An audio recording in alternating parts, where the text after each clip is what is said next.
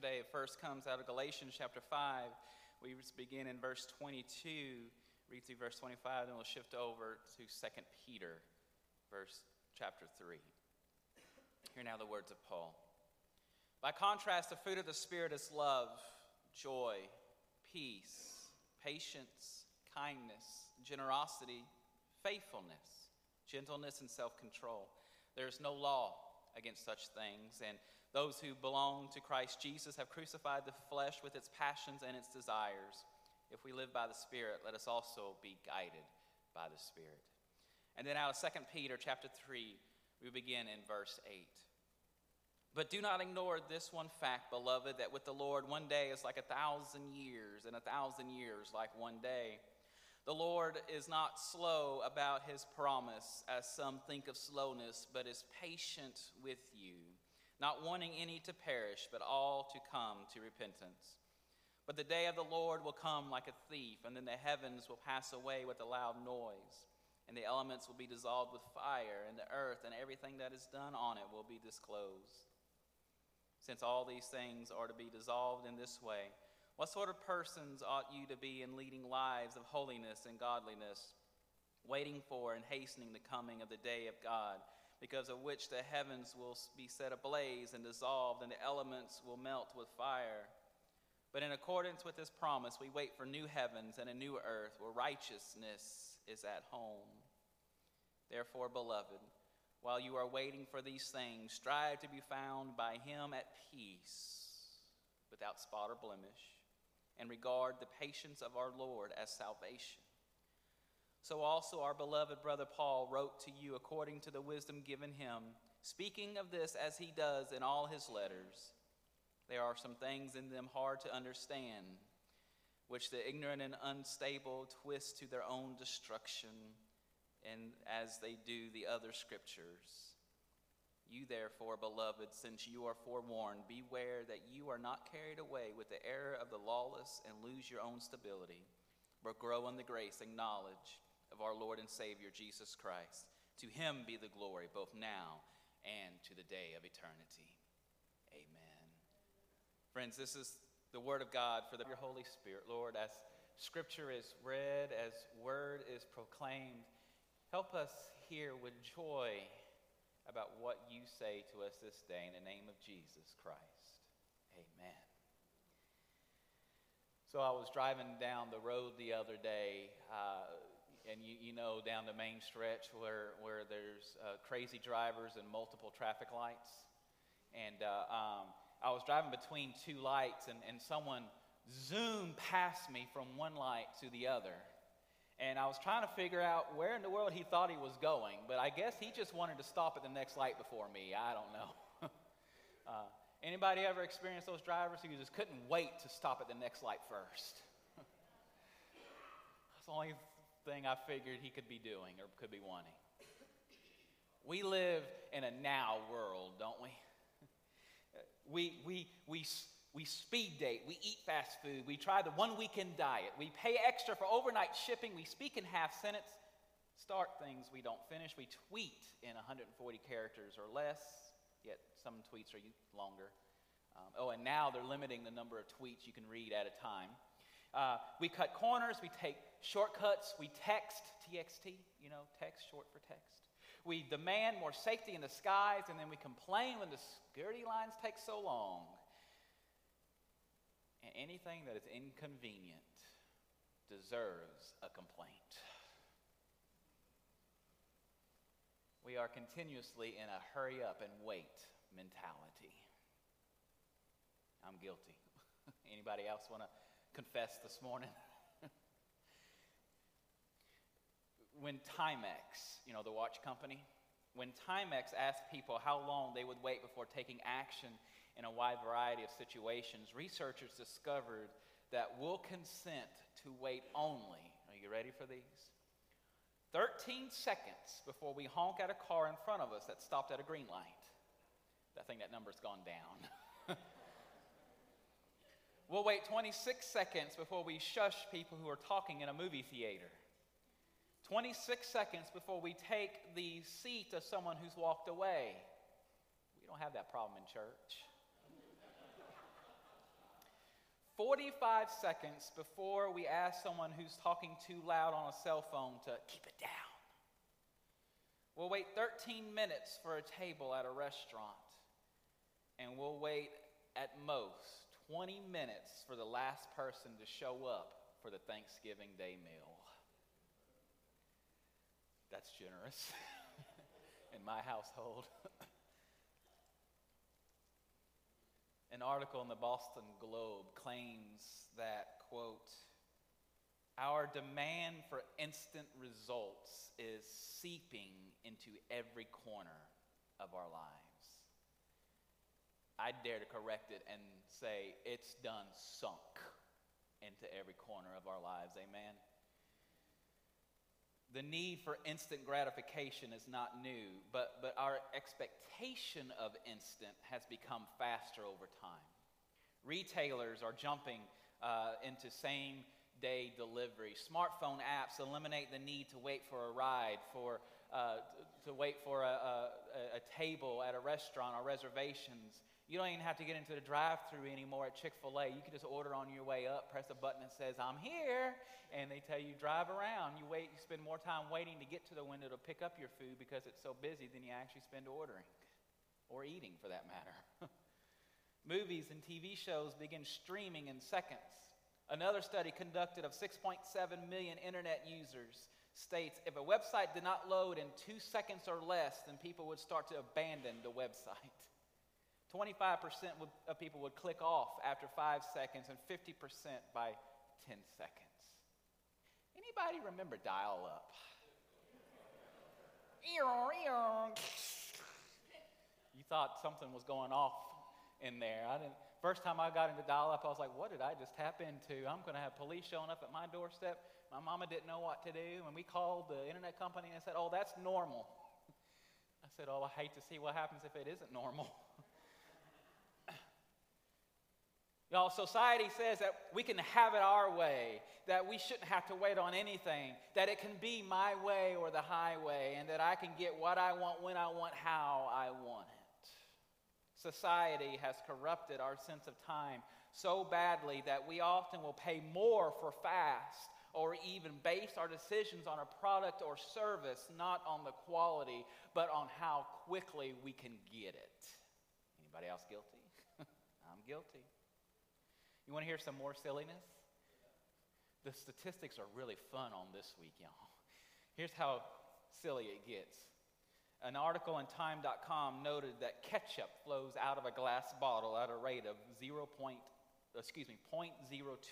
miles per hour.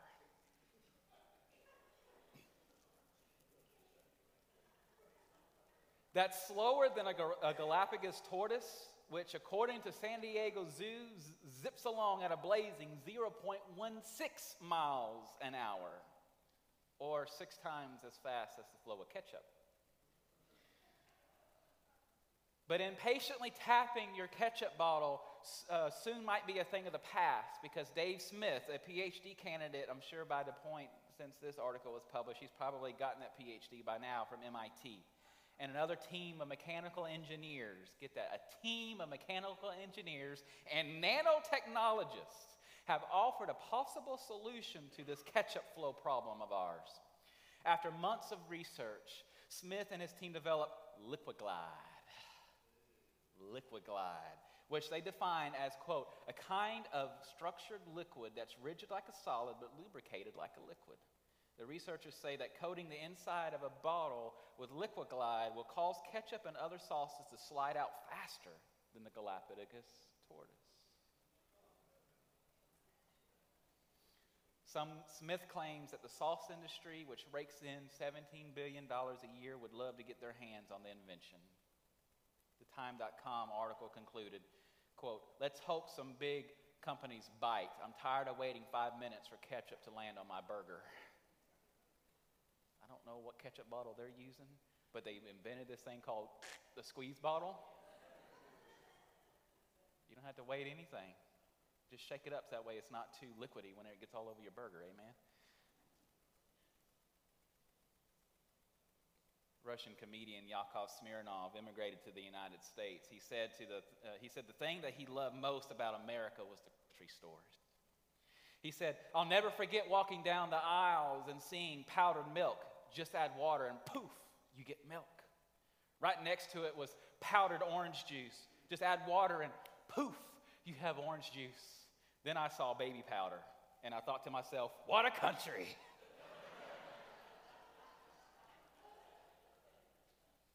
Let it sink in. Let it sink in. Let it flow like the ketchup. Folks, we are under the impression that everything in the world needs to operate in our time. The problem arrives when we also expect God to operate in our time. Can I get an amen? My father-in-law was picking on me over the weekend. He said, if you can't get them to say amen, you think they'll say, mm-hmm? So give me either an amen or mm-hmm.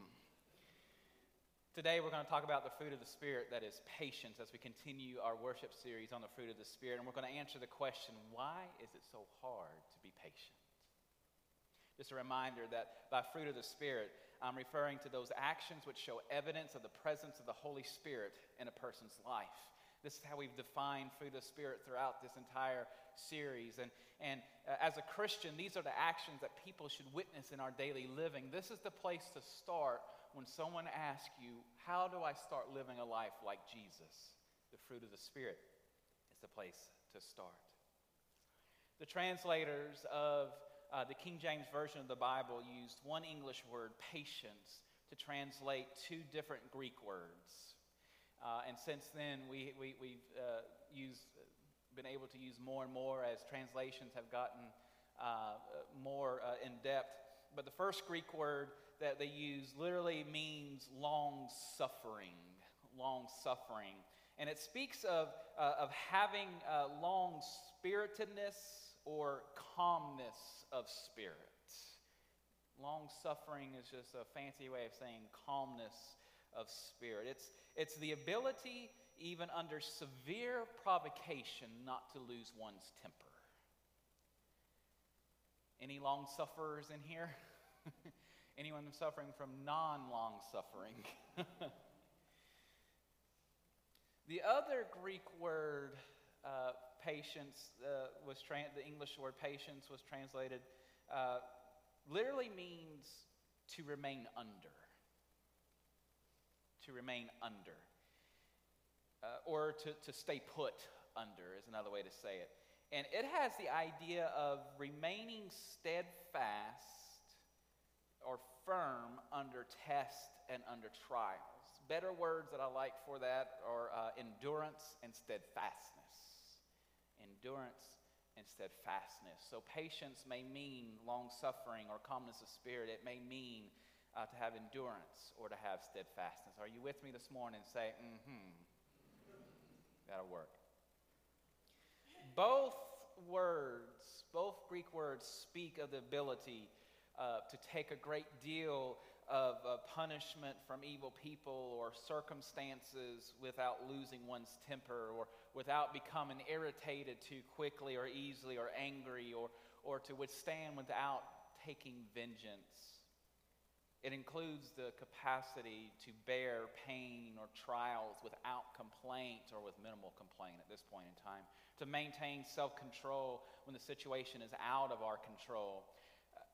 I don't know about you, but I have difficulty with patience for one primary purpose, and that is to be patient is to admit that I cannot do anything.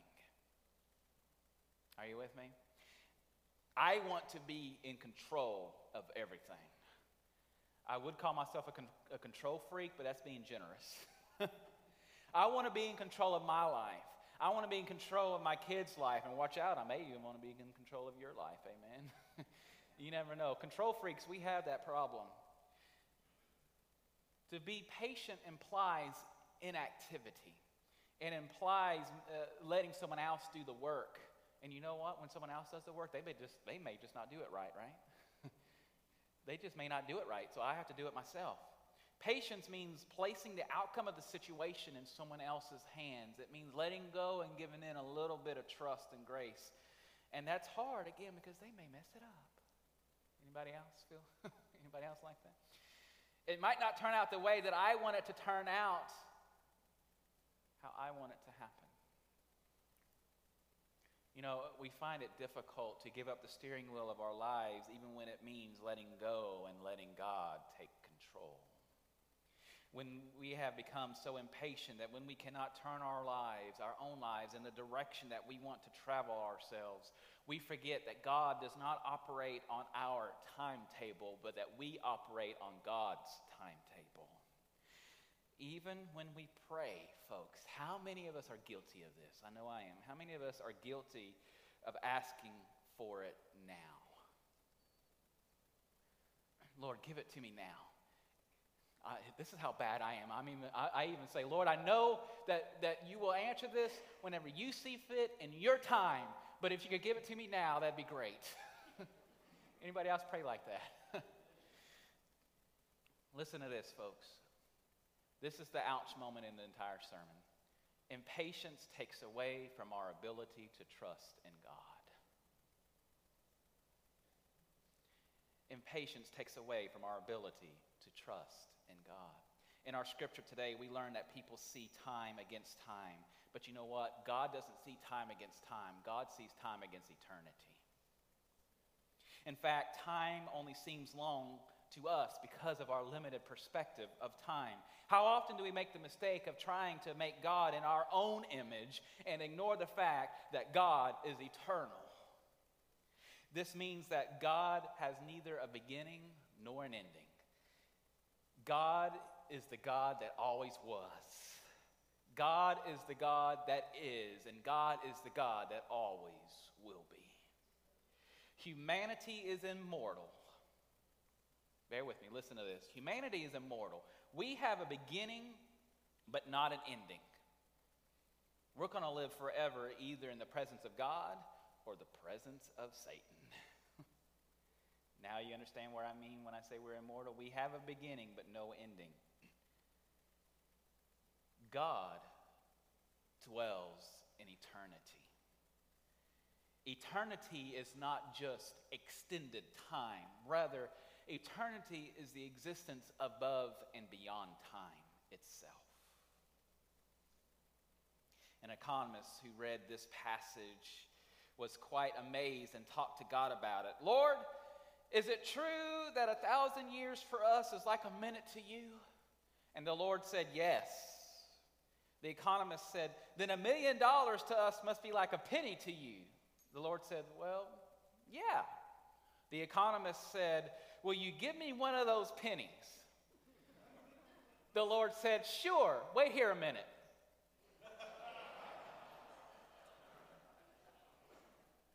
Again, let it sink in. Since 1,000 years are as one day to the Lord, we cannot accuse God of delaying God's promises. God is not limited by the time that we are. Nor does God measure it according to humanity's standards. God is never in a hurry, but God is never late. God could have created the entire universe in an instant, yet he preferred to do it over a period of time described in Scripture as 6 days. He could have delivered Israel from Egypt in a moment, yet he preferred to invest 80 years in training Moses. For that matter, he could have sent his Savior, Jesus Christ. He could have come as Jesus so much sooner, but he waited until, quote, the fullness of time had come. While God works in time, God is not limited by time. Our issue with impatience comes when we start putting a time frame on God. What Peter is saying is that God is never late. What Peter is saying is that God will keep God's promises to us, and that patience is part of who God is. That sound familiar for those who have been able to hear a message throughout this entire series? The fruit of the Spirit all have something in common. They all define the makeup, the identity, the very characteristics of God. God is love. God is joy. God is peace. God is patience.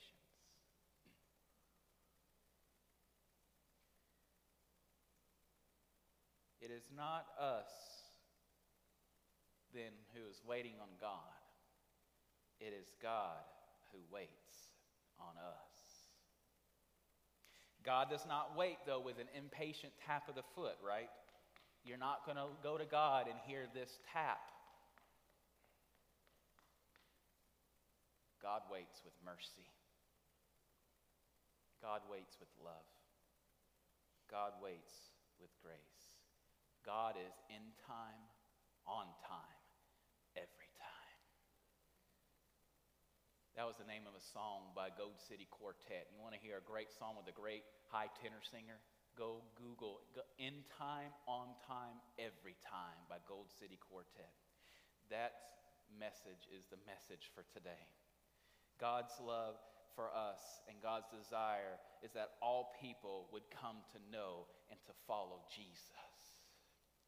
Patience isn't about not getting what I want right now. Patience is about salvation. Listen to Proverbs 14, verse 29.